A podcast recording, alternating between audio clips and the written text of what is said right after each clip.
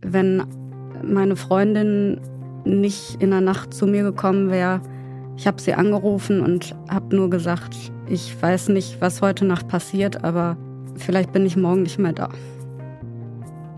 Herzlich willkommen zu Stahl aber herzlich. Heute ist Lea bei mir. Sie hat vor zehn Jahren ihren Partner verloren und zwar ganz plötzlich durch einen tragischen Autounfall. Und sie würde eigentlich gern wieder eine neue Beziehung eingehen, aber sie hängt noch so sehr an ihrem verstorbenen Partner. Und wie sie es schaffen kann, wieder den Weg ins Leben zu finden, darüber sprechen wir gleich. Hallo Lea, herzlich willkommen. Hallo Steffi, danke, dass ich hier sein darf. Ich freue mich sehr. Gut, wie geht's dir denn? Mir geht's gut. Ja? Ja, Sonne scheint, schönes Wetter hier in Trier. Aber nur gut scheint es dir ja nicht zu gehen, sonst würdest du hier nicht sitzen. Ja, das stimmt, genau. Magst du vielleicht mal erzählen, welches Thema du mitgebracht hast? Ja, im Juli vor zehn Jahren ist mein Verlobter tödlich verunglückt bei einem Autounfall. Furchtbar. Ähm, wir hatten, also wir waren 15 Jahre beste Freunde, waren eigentlich nie zusammen, weil entweder war er in einer Beziehung oder ich war in einer Beziehung. Dann bin ich der Liebe wegen nach Norwegen ausgewandert, äh, hab dann mal kurz die Zelte abgebrochen und in der Zeit hat er halt gemerkt, oh Mist, jetzt ist sie weg. Ja, jetzt gebe ich mal Gas. Und dann hat das mit dem Mann in Norwegen sowieso auch nicht so funktioniert und war alles ein bisschen überstürzt. Und dann bin ich nach acht Monaten zurückgekommen und wurde dann von meinem besten Freund abgeholt, zu Hause abgesetzt im Haus von meiner Großmutter. Und am nächsten Tag ähm, haben Tim und ich uns dann getroffen und ab da war dann eigentlich alles klar. Dann sind wir an dem Wochenende dann erst zu seinen Eltern und wir mussten gar nichts sagen. Die wussten sofort, äh, wo der Hase langläuft. Ja, und dann ähm, ist meine Großmutter dann ein paar Monate später ins Altenheim gekommen, ins Krankenhaus und so weiter und so fort. Und dann war ich allein im Haus und es sollte dann sowieso mir gehören irgendwann. Und dann haben wir gesagt, gut, dann bevor wir uns jetzt wieder eine Wohnung suchen, ziehst du zu mir ein. Ja, und dann haben wir auch angefangen mit der Kernsanierung. Und ein Weihnachten hatten wir noch zusammen und dann ja im Juli darauf dann, also wir hatten knapp ein halbes Jahr und ja, da war dann der Autounfall, er ist von der Arbeit nicht mehr zurückgekommen und ja, seitdem dümpel ich so vor mir her. Ich lerne immer Männer kennen. Ich hatte auch schon wieder zwei äh, Beziehungen, die dann ja drei Jahre, zweieinhalb bis drei Jahre gingen. Aber als der erste dann anfing von wegen Kinder und Hochzeit, habe ich kalte Füße gekriegt und ja, hab's dann beendet. Also, Genau. das war ja noch auch in der Zeit der größten Verliebtheit. Mhm. Und das ist ja im Grunde ein Trauma, was du da erlebt hast. Ja. Das ist ein Trauma. Ja. Also, dass der plötzlich stirbt, das ist ja furchtbar. Wie hast du das denn ausgehalten? Wie, wie, wie? Gar nicht. Das Leben geht irgendwie weiter. Ich glaube, ja, in den ersten zwei Wochen war wirklich so, dass mein Hausarzt mich schon psychisch einweisen wollte, weil ich habe nichts mehr gegessen, ich habe nichts mehr getrunken. Ja, ich habe so vor mir hergedümpelt. Meine Eltern haben in der Zeit das Haus ein bisschen weiter gemacht, weil das war ja alles, der raue Putz hing von der Decke. Ich habe in einer Baustelle gelebt. Und dann bin ich auch relativ früh wieder arbeiten gegangen, weil halt alle irgendwie auf mich eingeredet haben, ja, ich muss mein Leben weiterleben und ne, ich kann mich ja jetzt nicht so hängen lassen und ist eigentlich auch gar nicht mein Naturell. Ja, und dann bin ich wieder arbeiten gegangen und dann hatte ich einen Nervenzusammenbruch vor Weihnachten und da habe ich mich dann quasi selbst eingewiesen. Ähm, das war auch eine Zeit, wo ich tatsächlich über Selbstmord gedacht habe oder ja, an Selbstmord gedacht habe. Und wenn meine Freundin nicht in der Nacht zu mir gekommen wäre, ich habe sie angerufen und habe nur gesagt, ich weiß nicht, was heute Nacht passiert, aber vielleicht bin ich morgen nicht mehr da. Ja. Und da kommen dir heute noch ein bisschen die Tränen, wenn du daran denkst, ne? Ja. Also, wie du so erzählst, hört sich das ja so an, dass du eigentlich diesen Unfall, also den Tod von Tim, nicht verarbeitet hast bis heute, nicht wirklich. Ja, da gebe ich dir recht. Ich hatte damals aber auch nicht wirklich Hilfe. Für jede Art äh, von Verlust oder von den Hinterbliebenen gibt es Hilfe. Es gibt ähm, Selbsthilfegruppen oder Therapeuten, die beschäftigen sich halt mit dem Verlust eines Kindes, was ja für seine Eltern zutreffend waren. Aber für jemanden, der seinen Partner verliert, da gab es sowas nicht. Ich hatte noch die Seelsorge von der Kriminalpolizei, aber da war mir damals einfach nicht nach. Das war zu früh. Da habe ich das noch gar nicht realisiert, als sie mir das angeboten haben. Das kam erst später, als dieser große Schock dann ja so ein bisschen abflachte. Dann bin ich in eine Selbsthilfegruppe gegangen von der Kirchengemeinde bei uns. Das hat mir aber nicht gut getan, weil die Leute da haben ihren Partner immer durch Krankheit verloren. So, und sie waren schon verheiratet, sie hatten schon Jahre äh, miteinander verbracht. Und für Menschen in meiner Situation, so seinen Verlobten, also wo man ja erstmal gerade alles aufbaut und dann diesen Cut durchleben muss, dafür gibt es so speziell auch keine Bücher und nichts, also zumindest zu diesem Zeitpunkt. Das ist jetzt auch schon zehn Jahre her. Da gab es sowas alles nicht. Und da war ich wirklich auf mich alleine gestellt. Und dann habe ich mir Bücher natürlich geholt und habe da ein bisschen was über die Trauerphasen gelesen und geguckt, okay, in welcher stecke ich jetzt gerade. Also ich habe sehr viel mit Selbstreflexion, habe ich mir halt weitergeholfen.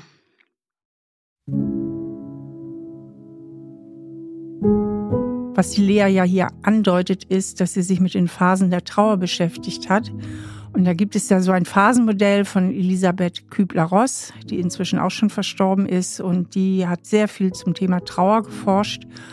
Und die Phasen der Trauer sind als erstes die Verdrängung, man will es einfach nicht wahrhaben.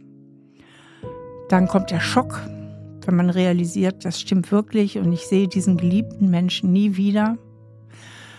Dann kommt häufig ein Gefühl von Wut, dass dieses Schicksal passiert ist, dass der andere gegangen ist, dass einem selbst das passiert ist.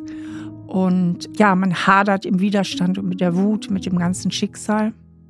Dann kommt laut Kübler-Ross die Verhandlungsphase. Das heißt, dass man ganz viel darüber nachdenkt, was man alles geben würde und was man tun würde, um dieses Schicksal rückgängig zu machen.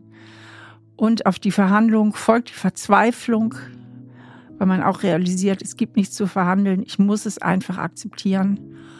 Und wenn man da ist, dass man es wirklich annimmt und wirklich akzeptiert, dass es so ist, dann kann man wirklich auch in die Phase der Heilung eintreten. Natürlich laufen diese Phasen nicht immer chronologisch ab. Man springt auch mal hin und zurück. Manche Phasen werden vielleicht auch gar nicht erlebt. Aber das sind so typische Phasen, die die allermeisten Trauernden durchleben und natürlich individuell in seiner Ausgestaltung.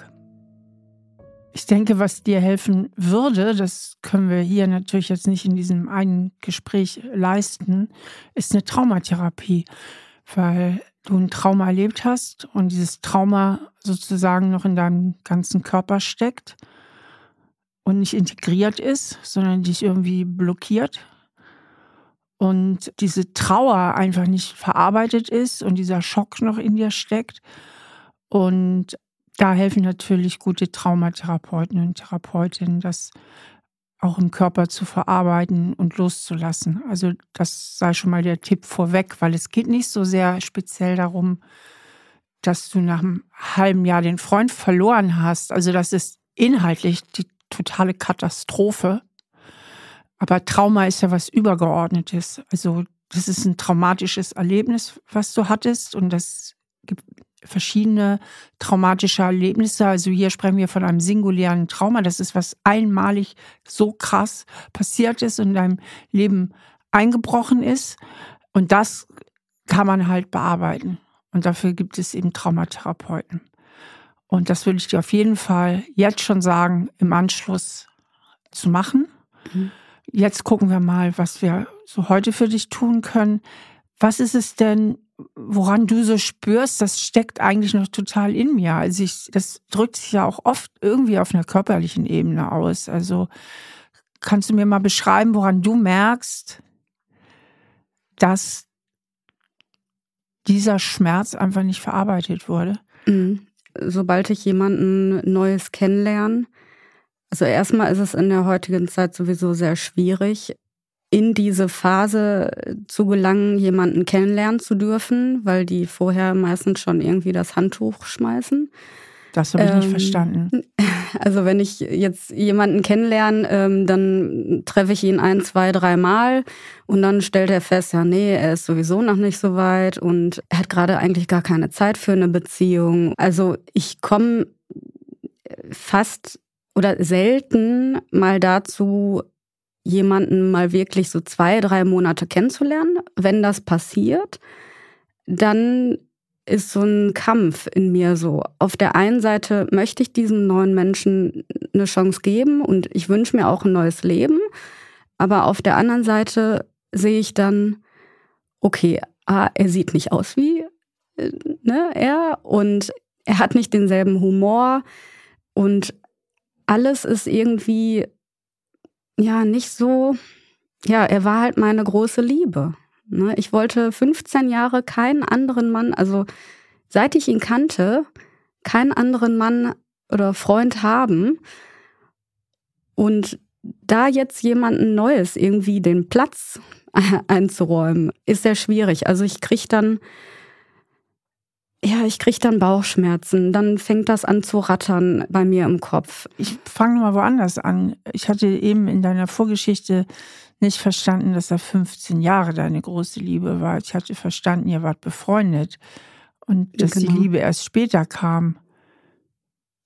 Ja, also wir kannten uns oder wir waren 15 Jahre beste Freunde, aber ich wollte immer, ich war seit meiner Jugend seit ich wusste, was verliebt sein heißt, äh, wollte ich mit ihm zusammen sein. Also ich habe ihn ja seit dem Moment, wo wir uns kennengelernt haben, ähm, wollte ich mit ihm zusammen sein. Für mich gab es damals schon keinen anderen und ich habe ihn immer auf so einen Thron gesetzt. Und wieso hat das dann 15 Jahre gedauert? Weil er mit seiner damaligen Freundin schon sieben Jahre zusammen war und dann war er noch mal drei Jahre mit der zusammen und dann drei Jahre mit der zusammen. Also er war halt immer in Langzeitbeziehung und immer, wenn er dann gerade Single war, war ich gerade irgendwie in einer Also war irgendwie immer schwer zu haben. Ja. Und als er endlich zu haben war, war er endgültig weg. Ja. Also ist das ja eine Geschichte voller unerfüllter Sehnsucht. Ja.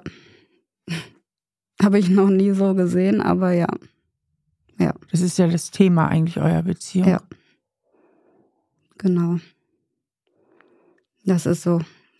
Und wenn ich dann jemand Neues kennenlerne, dann kommt oftmals natürlich alles hoch. Dann habe ich auch Angst davor, wieder zu verlieren. Also mich da jetzt äh, jemandem hinzugeben und zu öffnen und dann ist er wieder nicht da. Und das ist auch immer, wenn dann eine Trennung kam, die jetzt nicht von mir ausging, war das immer wieder wie so ein, ja, wie so ein Tod.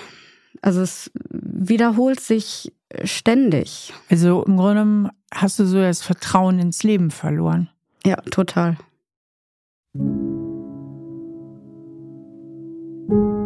Ja, ich denke, dass die Lea hier ein Trauma erlebt hat weil es ihre Verarbeitungskapazitäten eigentlich überschritten hat.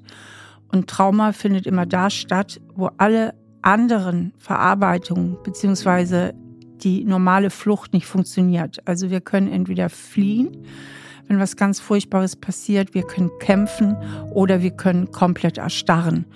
Und wenn alles versagt und man sich gar nicht mehr zu helfen weiß, dann haben Erlebnisse eine traumatische Qualität. Und ich denke, dass das bei Lea so gewesen ist und dass sie deswegen auch Schwierigkeiten hat, das zu verarbeiten, weil Trauma manifestiert sich auch tief im Körper und tief im Gehirn. Und was sie jetzt tut, ist, oder was ihr ganzer Körper tut, ihr ganzes System, ihre Psyche, ihr Geist tun, ist alles dran zu setzen, zu vermeiden, dass sie noch einmal diesen Schmerz fühlen muss. Also es geht einfach um die Abwendung einer erneuten traumatischen Erfahrung. Also dein Gehirn hat irgendwie gelernt, es kann ganz plötzlich ganz, ganz schlimm vorbei sein. Und auf eine ganz krasse Art und Weise hat sich das bei dir eingebrannt. Und jetzt hast du eigentlich sowas wie Bindungsangst entwickelt. Ich muss jetzt mal fragen, weil die Geschichte ist ja schon ungewöhnlich vorher. Also 15 mhm. Jahre in jemand verliebt zu sein, der nicht wirklich available ist, beziehungsweise immer so halb, weil als guter Freund war er dann doch irgendwie wieder verfügbar. Mhm. Und dass ihm kurioserweise auffällt, wo du nach Norwegen gehst, dass er dich doch haben will. Hätten wir jetzt nicht das tragische Ende, beziehungsweise so betrachtet, hat die Beziehung eigentlich schon vorher so ein bisschen bindungsängstliche Strukturen. Mhm. Fällt dir zu diesem Thema irgendwas ein? ähm, naja, also ich habe mich ja schon oft mit diesem Thema auseinandergesetzt und ja, da spielt auch ganz viel, ja, die Erfahrung mit meinen Eltern natürlich hinzu. Ich habe natürlich auch deine Bücher gelesen und da ist mir natürlich auch dann einiges klar geworden und ähm, ja, Bindungsangst und Verlustangst sind da in der Tat sehr, ja, sehr ausgeprägt ja. bei mir.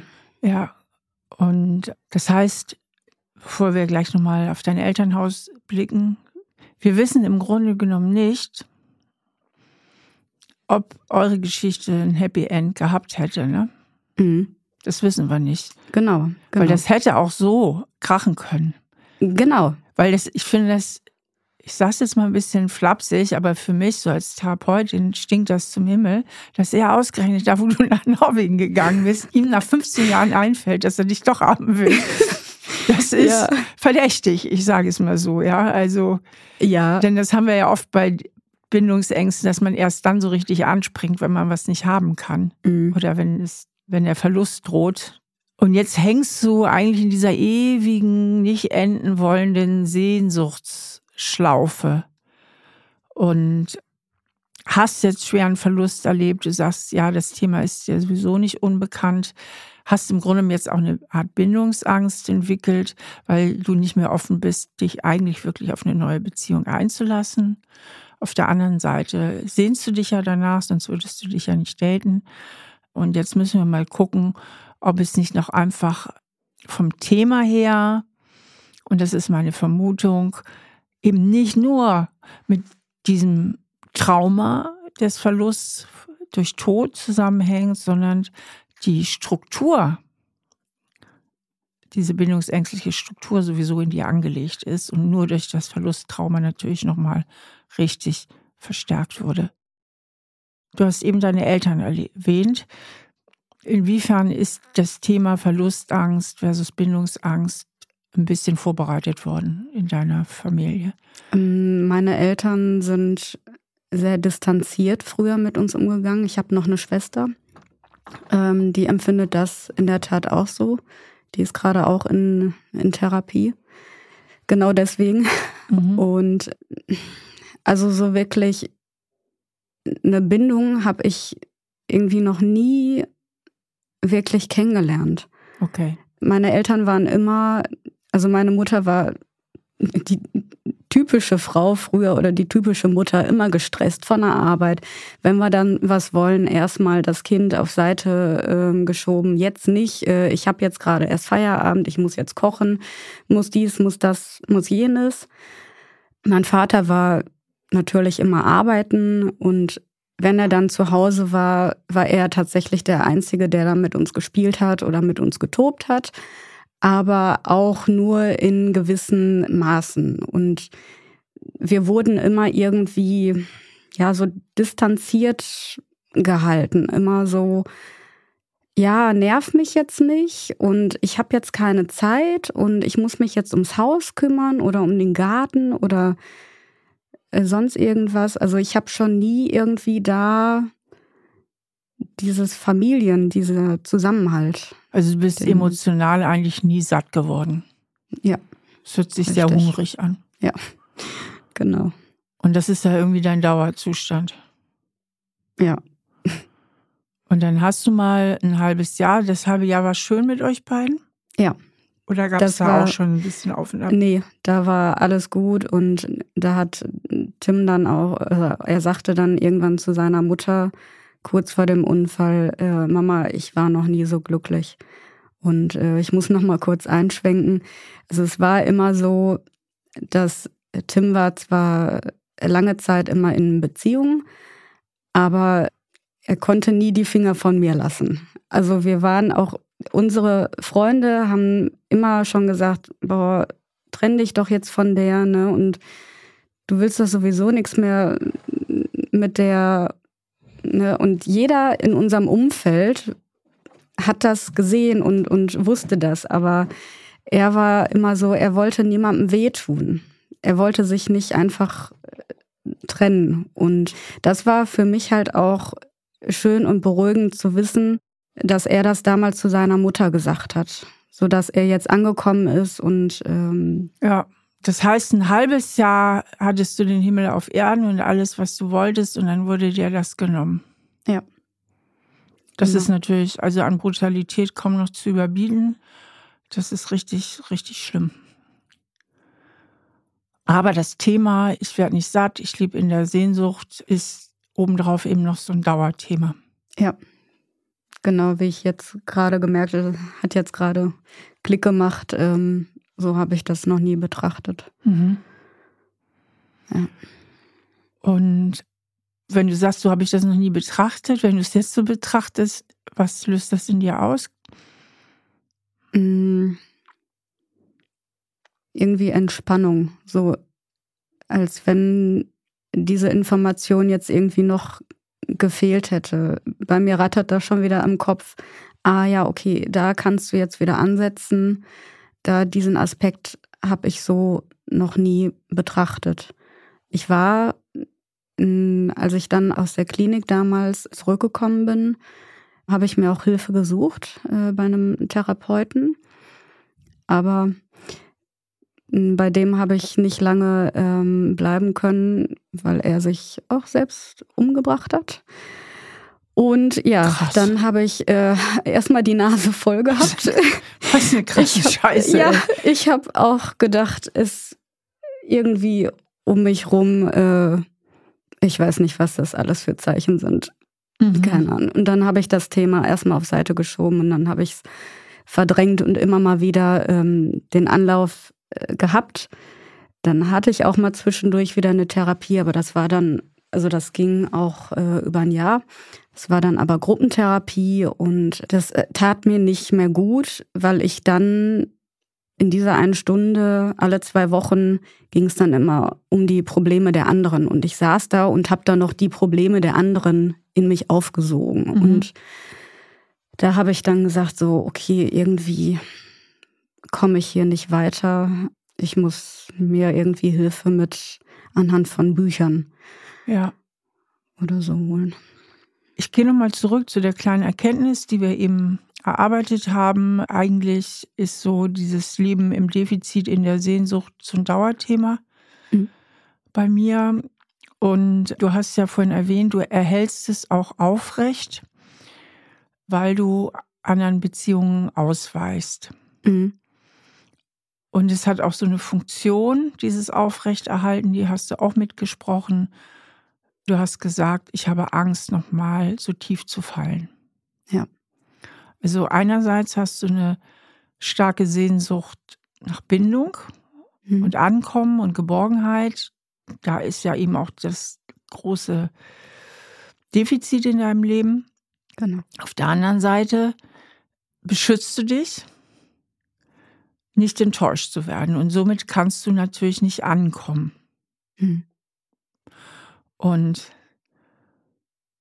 was du ja im Grunde tust, um deine Bindungssehnsucht zu erfüllen, du erhältst die Beziehung zu Tim Mhm. innerlich, ne? Mhm. Also im Grunde genommen ist er dein Mann. genau Und das ist deine Bindung. Mit der du dich, ich formuliere das jetzt mal so und du guckst mhm. mal, wie sich das anfühlt in dir, mhm. mit der du dich davor beschützt, nochmal großes Leid zu erfahren. Ja.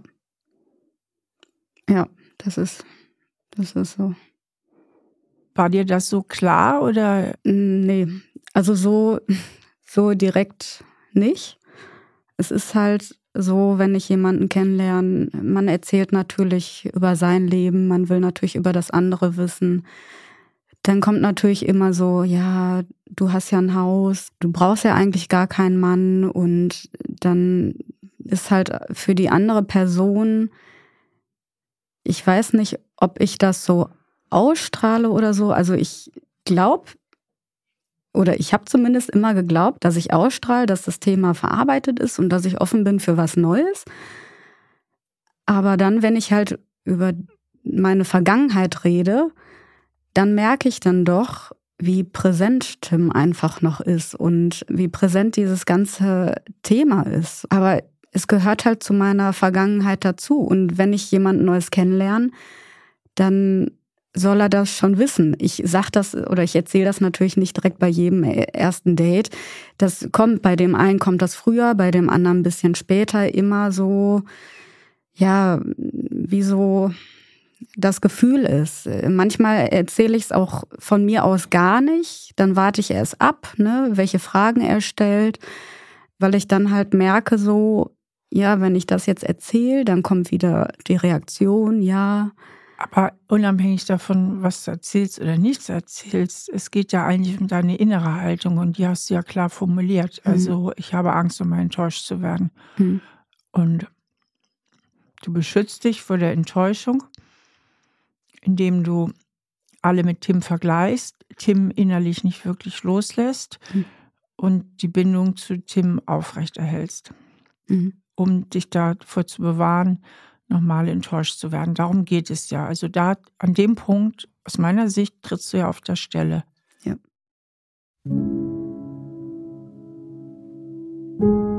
Ja, die Lea weist ein hohes Vermeidungsmotiv auf, wie ich eben schon angedeutet habe. Das heißt, dass sie mit allen möglichen Mitteln versucht, nicht wieder sich so zu binden, dass sie überhaupt noch mal so verletzt werden kann und ein Teil dieser Vermeidung, noch einmal so enttäuscht zu werden oder noch einmal jemanden durch Tod oder Unglück zu verlieren, ist, dass sie eben auch die Bindung innerlich zu ihrem Partner aufrechterhält. Und dahinter könnte natürlich auch stecken, dass sie vielleicht im tiefsten Inneren den Tod auch noch nicht akzeptiert hat. Du möchtest vermeiden, nochmal enttäuscht zu werden. Mhm. Genau. Möchte ja eigentlich jeder. Niemand möchte ja gerne enttäuscht werden. Das stimmt, aber, ähm, aber nicht alle gehen deswegen keine Beziehung ein. ja, das stimmt. ja, ich suche immer tausend Gründe, warum es halt nicht klappt. Und wenn er dann den Schritt macht und das beendet, dann sitze ich da und dann fällt eine Last vor mir und dann ja. kommt so dieses Ego, was halt sagt so, ja, Lea, Sisse, äh, hast du dir doch gleich gesagt, der genau. hat gar kein Interesse an dir. Das war Reflekt doch klar, dass das nichts wird. Reflektierst du dann auch mit, dass du wahrscheinlich, weil du dich auch nie auf ihn eingelassen hast, aber das herbeiführst, dass er geht? Ja. Na? Also, weil, ja. weil wenn du dich nicht wirklich einlässt, kann man ja vielleicht verstehen, dass der Mann irgendwann sagt, ich beiß mir hier nicht weiter die Zähne aus. Genau. So, ja. Also das nennt man eine sich selbst erfüllende Prophezeiung. Genau. Und dann denkst du, siehst du, ich habe es ja gleich gewusst.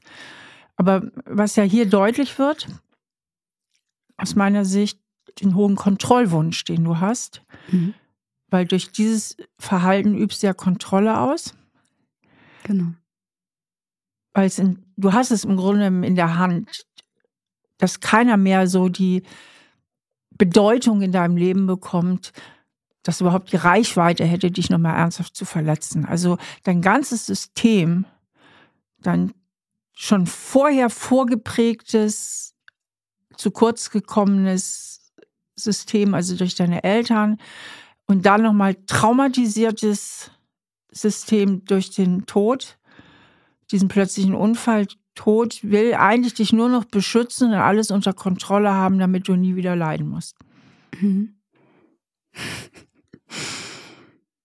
Ja, dem habe ich nichts mehr hinzuzufügen. Aber, ja. Aber der Preis ist hoch. Ja.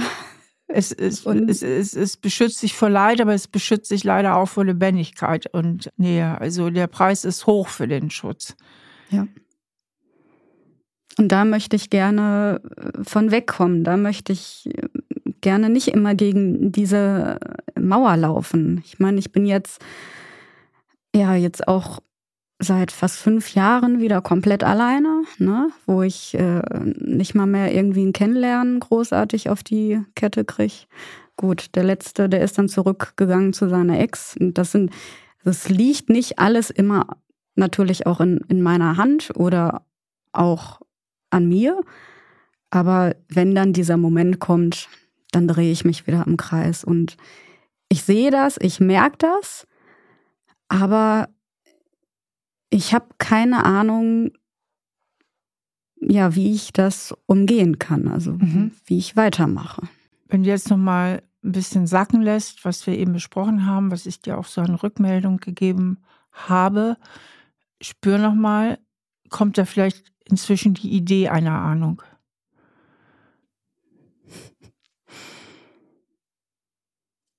Hm.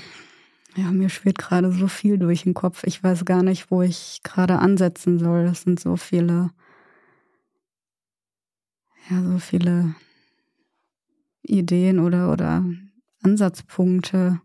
Ist gerade schwierig für okay. mich dann.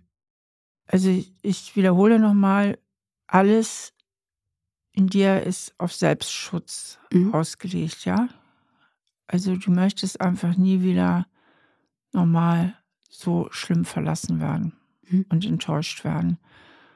Und du übst unbewusst einfach so eine gewisse Kontrolle aus, indem du diese Bindung an Tim eben auch nicht loslassen willst, sage ich jetzt auch mal, mhm. und dich auch nicht auf eine neue Beziehung einlassen willst, eben auch aus dieser Verlustangst heraus. Die Lösung wäre ja, also müsste ja irgendwie in die Richtung gehen, dass du sagst, vielleicht der Preis ist mir zu hoch und ich entscheide mich dafür, mich doch nochmal zu öffnen, doch nochmal zu vertrauen und damit natürlich auch zu riskieren, dass ich nochmal verletzt werde oder mir nochmal was Schlimmes passiert. Mhm. Also ich sage nochmal, nochmal das Leben zu riskieren. Weil du frierst dich ja sozusagen ein Stück ein. Mhm. Na, also bist ja so ein Stück weit eingefroren. Irgendwo an Lebendigkeit. Mhm. Genau. Und sich zu entscheiden, eigentlich über die Brücke nochmal zu gehen. Mhm. Und bei den ganzen Punkten, die du gerade angesprochen hast, ist bei mir Bauchschmerzen. Mhm. Ich äh, spüre so einen richtigen inneren Widerstand. Mhm. So dieses, alles schreit gerade in mir, nein, bloß nicht. Mhm. Und dann gibst du die Kontrolle ab und nein, und du wirst sowieso wieder verletzt mhm. und also total bescheuert. Mhm. Das zeigt aber eben, äh, wie stark äh, da eben auch der Anteil in dir ist, der dich unbedingt beschützen will. Hm. Ne? So ein innerer Aufpasser, der auf gar keinen Fall will, dass du nochmal verletzt wirst. Und da denke ich, haben wir halt die zwei Verletzungsanteile, eben der kindlich geprägte. Da ist ja schon viel Verletzung durch deine Eltern. Dann die ewig sehnsüchtige Teenagerin und junge Frau, immer in der Sehnsucht zu Tim.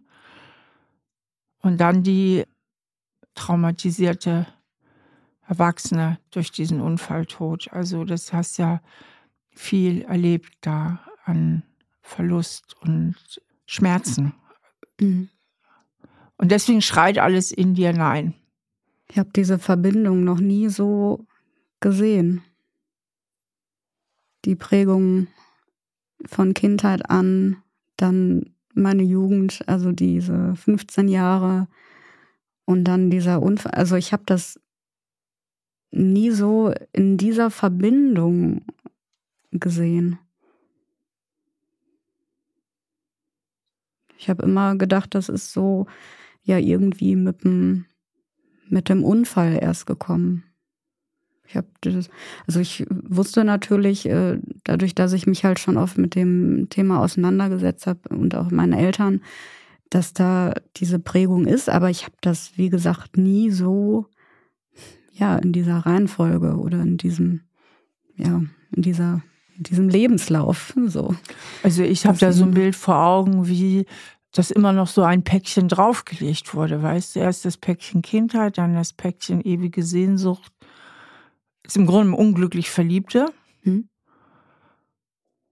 Und dann das Päckchen Trauma durch Todesunfall. So. Ja. Und dann hat dein Gehirn natürlich viel zu viel gelernt, dass das alles nichts ist mit Beziehung. Dass das sowieso nur im Chaos und im Schmerz endet. Ja.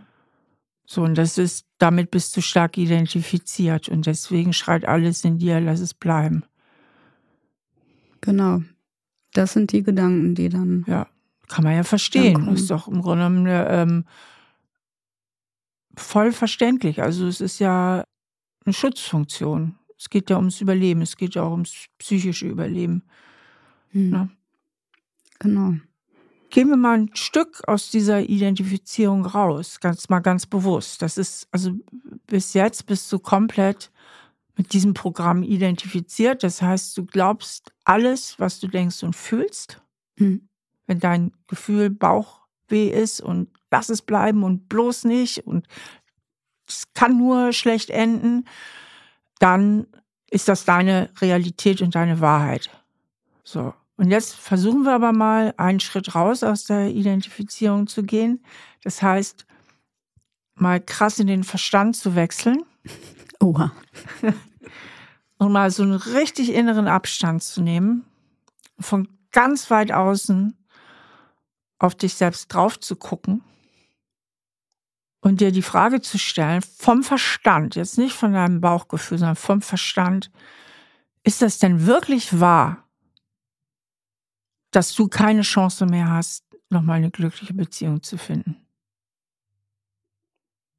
Mm -mm. Nee. Nee, das ist äh, eigentlich hausgemacht, diese Blockade. Nee, so möchte ich auch gar nicht denken. Also vom Verstand her kannst du klar sehen. Ja. Das ist schon mal ein Riesenvorteil. Weil das stimmt natürlich auch. Guck mal, ich sehe dich jetzt hier so von außen. Ich bin ja nicht mit dir identifiziert. Ich sehe dich von außen. Und von außen sehe ich so, auch als Psychotherapeutin so ganz klar, okay, da sind mehrere Päckchen, die sie zu tragen hat. Und deswegen ist sie so tief geprägt, dass sie denkt, für mich gibt es kein Glück. Aber ich sehe ja von außen eine unheimlich sympathische, sehr attraktive junge Frau, wo ich denke, natürlich gibt es für die Glück, wenn sie sich dafür öffnen würde, wenn sie nochmal sich vertrauen erlauben könnte, ja, wenn sie sich nochmal trauen würde zu vertrauen, sozusagen. Hm. Natürlich. Und deswegen ist es wichtig, dass du aus dieser Identifizierung rauskommst und dass manches einfach mal versucht, ein bisschen nüchterner zu betrachten. Das hilft dir aber nicht. Doch, das hilft dir auch dabei. Das hilft dir auch dabei, diesen total verletzten Anteil in dir zu heilen. Weil der braucht ja Zuwendung. Weil dir nutzt der Verstand nichts, wenn das dein ganzes Bauchgefühl schreit Alarm, Alarm, Alarm, lauf weg, lauf weg, lauf weg. Hm. Da kommt der Verstand nicht gegen an. Aber er kann dir unheimlich helfen, auch diesen inneren Anteil, ich sage jetzt mal dieses innere Schattenkind, wo sehr, sehr viel zusammenkommt, diesen sehr verletzten, traurigen Anteil zu trösten und für den auch ein tiefes Verständnis aufzubringen. Das ist nämlich ein ganz wichtiger Schritt der Heilung, dieses Selbstmitgefühl und die Trennung von diesen beiden Anteilen. Die erwachsene Lea, die sehr wohl reflektieren kann und auch verstehen kann. Das ist ja hausgemacht. Das ist natürlich aufgrund meiner Geschichte, ist das jetzt die Brille, mit der ich im Grunde durch die Welt laufe. Aber objektiv betrachtet stimmt das nicht. Mhm. die Roulette-Kugel kann jederzeit auch bei mir auf Rot fallen. Ja, nur weil sie jetzt ein paar Serien auf Schwarz gelandet ist. Ja, die Chancen sind immer noch die gleichen, dass sie diesmal auf Rot geht. Aber dafür braucht es eben auch die Heilung von dem verletzten Anteil. Der muss hm. ja irgendwann auch hinterherkommen. Ja, weil die Hoffnung und der Glaube, dass alles gut wird und dass ich einen Mann finde und auch mal heiraten kann. Gut, Kinderwunsch ist jetzt, ich bin 38 Jahre alt, brauchen wir jetzt, glaube ich, nicht mehr drüber nachdenken. Aber ist auch in Ordnung. Der ist ja da. Das ist ja auch das, was mich vorantreibt, was mich immer wieder in Apps mich anmelden lässt oder auch ja. Äh, so auf, auf Sonst Menschen. hättest du ja kein Problem. Genau. Dann hättest du keinen Konflikt. Ja. Wenn du sagst, das war's jetzt, ich richte mich jetzt in meinem Single-Leben ein, alles ist gut, dann wirst du nicht hier sitzen. Der Konflikt ist ja, ja weil der Bindungswunsch ja da ist. Nur die Angst genau. ist im Moment noch größer. Die Angst ja. ist größer als der Bindungswunsch. Ja. Und deswegen tänzelst du immer vor und zurück, vor und zurück zwischen der Hoffnung auf die große Liebe und gleichzeitig der Angst davor. Und das ist natürlich wahnsinnig anstrengend. Ja. Aber die erwachsene Lea, und das wäre, denke ich, ein ganz, ganz wichtiger Schritt zur Heilung, die kann die kleine Lea, die so viel miterlebt hat, angefangen bei den Eltern, über die lange Sehnsucht, über dieses krasse Trauma von diesem Unfalltod, immer wieder Trösten an der Hand nehmen und in dieses Selbstmitgefühl gehen und sagen, mein Schatz, ich verstehe dich, dass du so viel Angst hast. Du hast wirklich schlimme Sachen erlebt. Und deswegen große Zweifel, dass es für dich noch ein Glück gibt. Aber ich, die erwachsene Lea, ich sehe das anders. Ja? Mhm. Und ich übernehme jetzt mal die Führung und dass die erwachsene Lea sozusagen immer wieder der Kleinen erklärt, was sie so erlebt hat und warum sie sich jetzt so schlecht fühlt und auch verstehen kann, dass sie sich natürlich unheimlich beschützen möchte, sowas nochmal zu erleben. Mhm. Ja, wenn du das so sagst, ähm, ist da auch so ein, so ein Widerstand. So,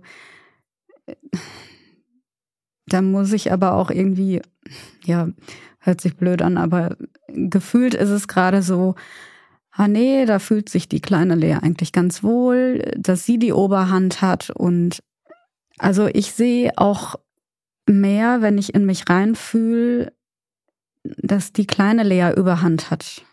Und die große Lea irgendwie gar nicht, weil ich irgendwie gefühlt auch immer in der Vergangenheit lebe, obwohl ich das eigentlich gar nicht will.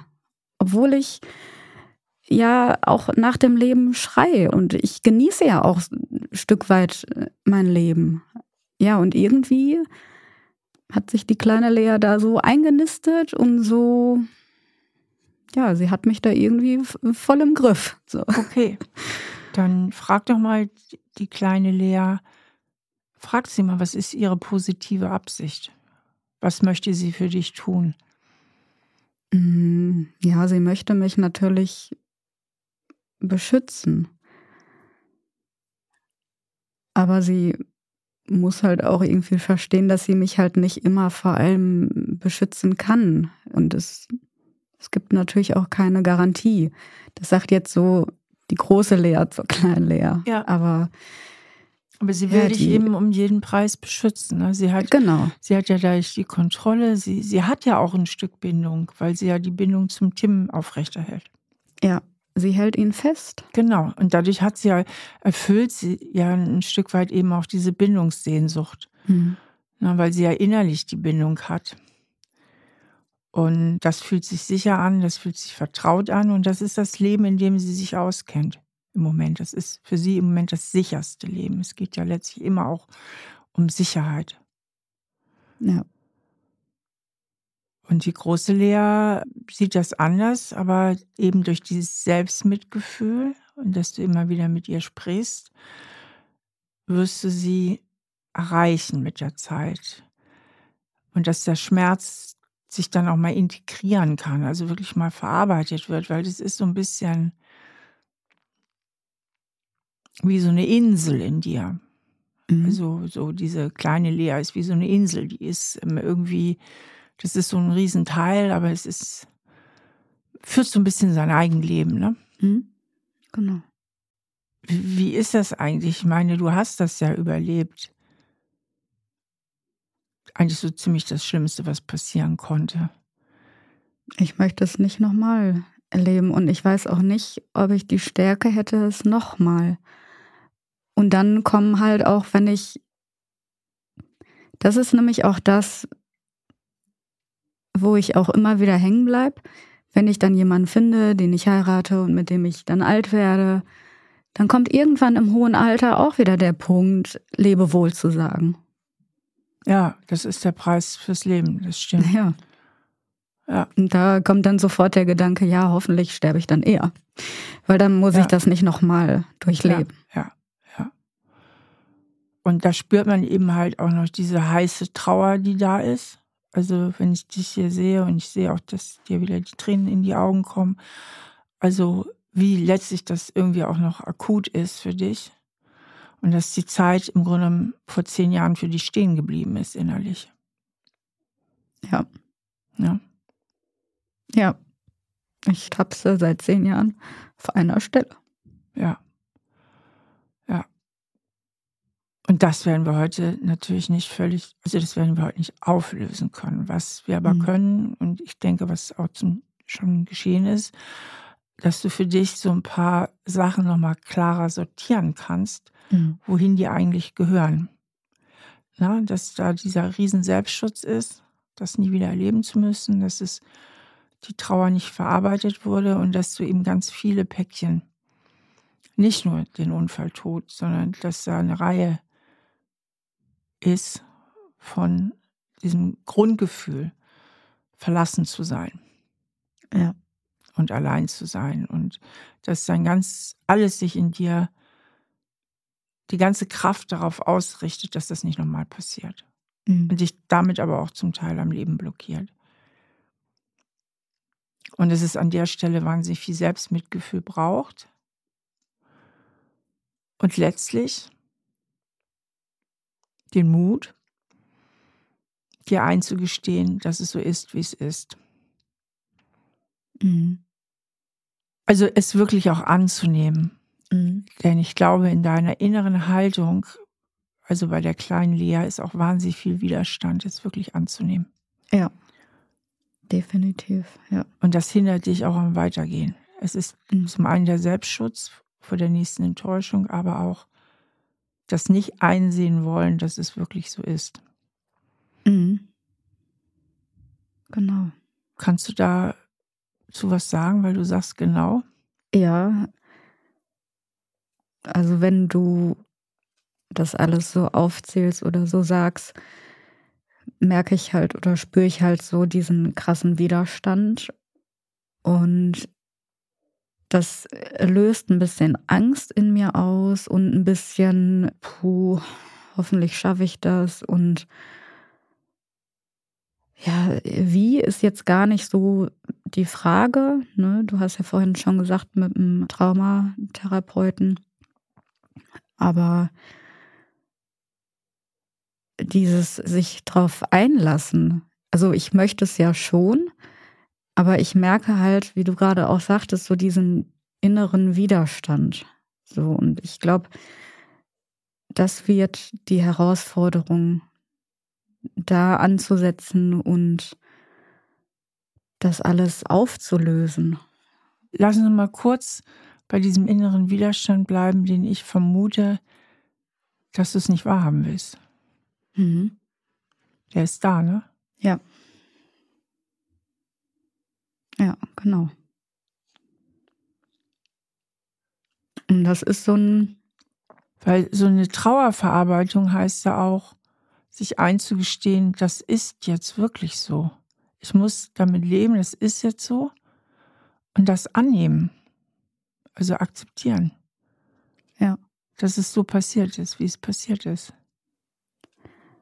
Und das ist eben auch das Krasse, weil ich gedacht habe, dass ich das akzeptiert habe.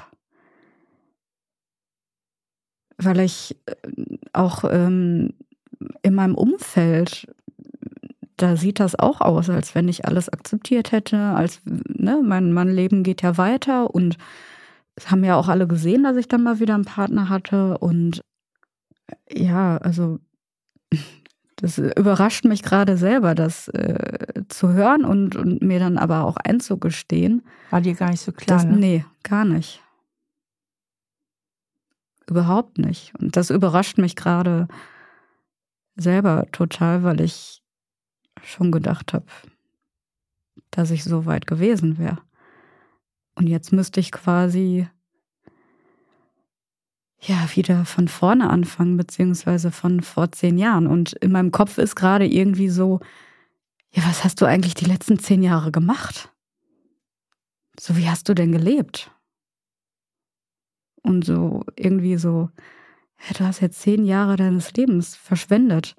Wegen, wegen, ja, wegen einer Situation, die du nicht ändern kannst, die du schon hättest damals so, so annehmen müssen, wie sie ist. Aber irgendwie, ja, konnte ich das nicht. Ich habe mir das immer selber eingeredet, aber es war gefühlt irgendwie nie jemand da, der mich nimmt, mich schüttelt und sagt, Lea, wach auf, das ist jetzt die Realität und ja, leb weiter oder fang an zu leben. Fang an, das zu akzeptieren. Da passiert gerade was in dir. Was ist das? Ja. Ja, eine, eine Art Entspannung, eine Art, ja, es ist irgendwie so ein Knoten geplatzt. So. Ich habe gerade einfach so mega viele neue Erkenntnisse in so einer kurzen Zeit jetzt schon, ähm, wo ich einfach jetzt total überwältigt bin gerade, weil so irgendwie so mein Selbstbild gerade bröckelt. Weil ich habe mich eigentlich schon so gesehen als, ne, ich habe jetzt alles verarbeitet und ich weiß ja alles und ich habe ein paar Bücher gelesen und ja, und irgendwie, ja, geht es mir gerade aber gut. Es ist irgendwie gerade so ein Knoten geplatzt. So. Ich glaube, das äh, ist, weil wir jetzt nochmal auf dieses Thema gekommen sind, was mir auch erst nochmal so klar wurde im Gespräch, ich sehe dich jetzt auch das erste Mal und wo ich dann auch nochmal die Eingebung hatte, eigentlich hast du das überhaupt nicht angenommen. Mhm. Und erst wenn wir das wirklich annehmen, können wir uns weiter bewegen. Solange du im Widerstand bist, gibt es keine Weiterbewegung. Mhm. Zumindest nicht bei Sachen, die man nur annehmen kann. Ja. Da, wo es sich lohnt zu kämpfen, da ist der Widerstand oft sinnvoll, da kämpft man mhm. und kriegt die Sachen nochmal für sich entschieden. Aber die Sache kannst mhm. du nicht für dich entscheiden, die ist entschieden worden. Ja. Da ist der Widerstand sinnlos. Er bindet dich einfach nur. Er bindet auch wahnsinnig viel Energie. Ja. Ja, puh. Hätte ich hier, ich habe mit allem gerechnet, aber nicht jetzt mit dieser, mit dieser Erkenntnis. Habe ich jetzt so gar nicht äh, mit gerechnet, weil ich halt ja auch mit therapeutischer Hilfe auch noch nie so weit gekommen bin, dass mir einer mal die Augen öffnet oder einfach dann so aus, aus seiner Sicht wie du gerade schon sagtest, du, du, kennst mich ja nicht. Wir sitzen jetzt hier gerade erst eine halbe Stunde, dreiviertel Stunde zusammen und du hast aber sofort auch gemerkt im Gespräch, ne, das und das ist noch gar nicht bei mir angekommen.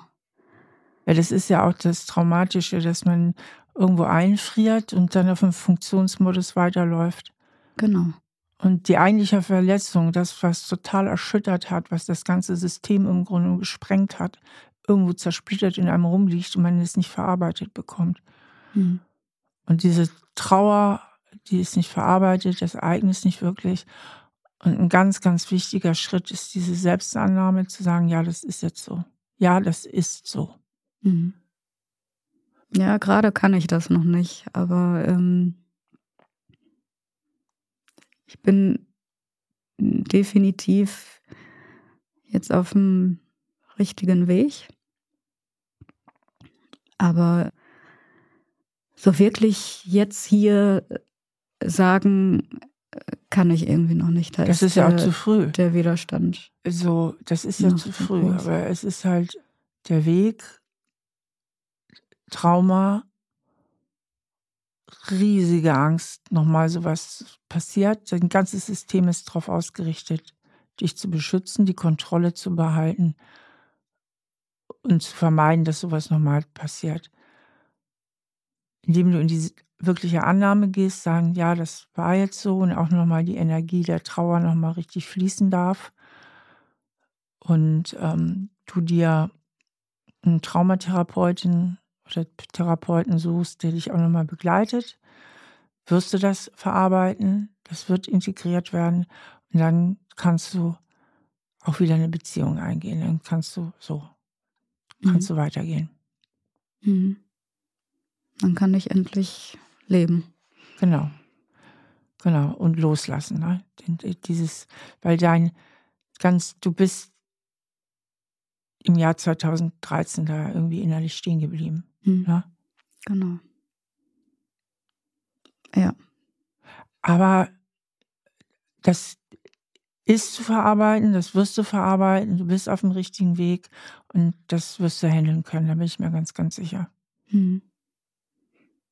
Doch, die Hoffnung, die habe ich auch. Und den Glauben auch, weil sonst würde ich das alles gar nicht machen. Sonst würde ich auch nicht hier sitzen.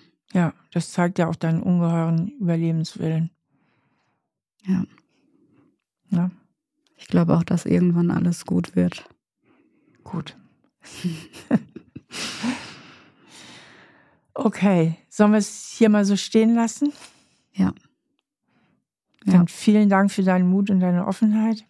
Ich danke dir fürs Augenöffnen, für den ja, kleinen Tritt in den Hintern, da nochmal äh, hinzugucken und hinzufühlen. Und ja, ich muss das jetzt erstmal sacken lassen, weil wie gesagt, damit hätte ich jetzt irgendwie nicht gerechnet. Genau. Danke. Aber das sind ja immer die Ereignisse, die dann tatsächlich auch Bewegung wieder reinbringen. Ja. Vielen Dank, Steffi. Sehr, sehr gerne.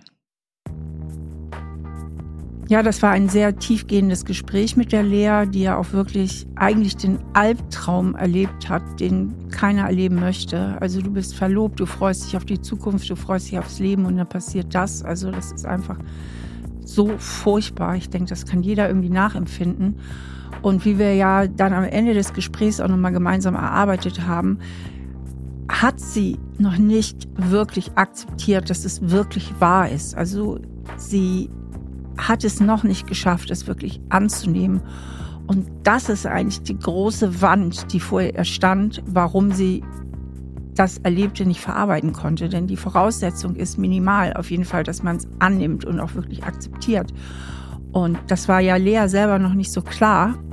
Und als ihr das jetzt klar wurde in dem Gespräch mit mir, sagte sie am Ende auch, es wäre ein großer Knoten geplatzt. Also letztlich ist dieses Annehmen und dieses Gewahrwerden auch eine Erleichterung, weil der Widerstand kostet wahnsinnig viel seelische Energie. Also der Widerstand, etwas nicht wahrhaben zu wollen, kostet am Ende mehr Energie, als irgendwann in die Annahme zu gehen. Das nächste Mal ist Sabrina bei mir. Und Sabrina hat ein ziemliches Problem mit Zwangsgedanken und starken Ängsten, die sie im Alltag immer wieder stark beherrschen und die einen massiven Leidensdruck auslösen. Was dahinter steckt und wie sie mit diesen Ängsten und Zwangsgedanken umgehen kann, das werde ich mit ihr besprechen und mit ihr auch kleine körperliche Übungen machen, die zu einer sofortigen Erleichterung verhelfen. Ja, das war's für heute mit Stahl aber herzlich und ich freue mich, wenn du beim nächsten Mal wieder dabei bist. Stahl aber herzlich, der Psychotherapie-Podcast mit Stefanie Stahl. Ein Podcast von RTL Plus, produziert von Auf die Ohren. Produktion Jonathan Raue, redaktionelle Leitung an Groß.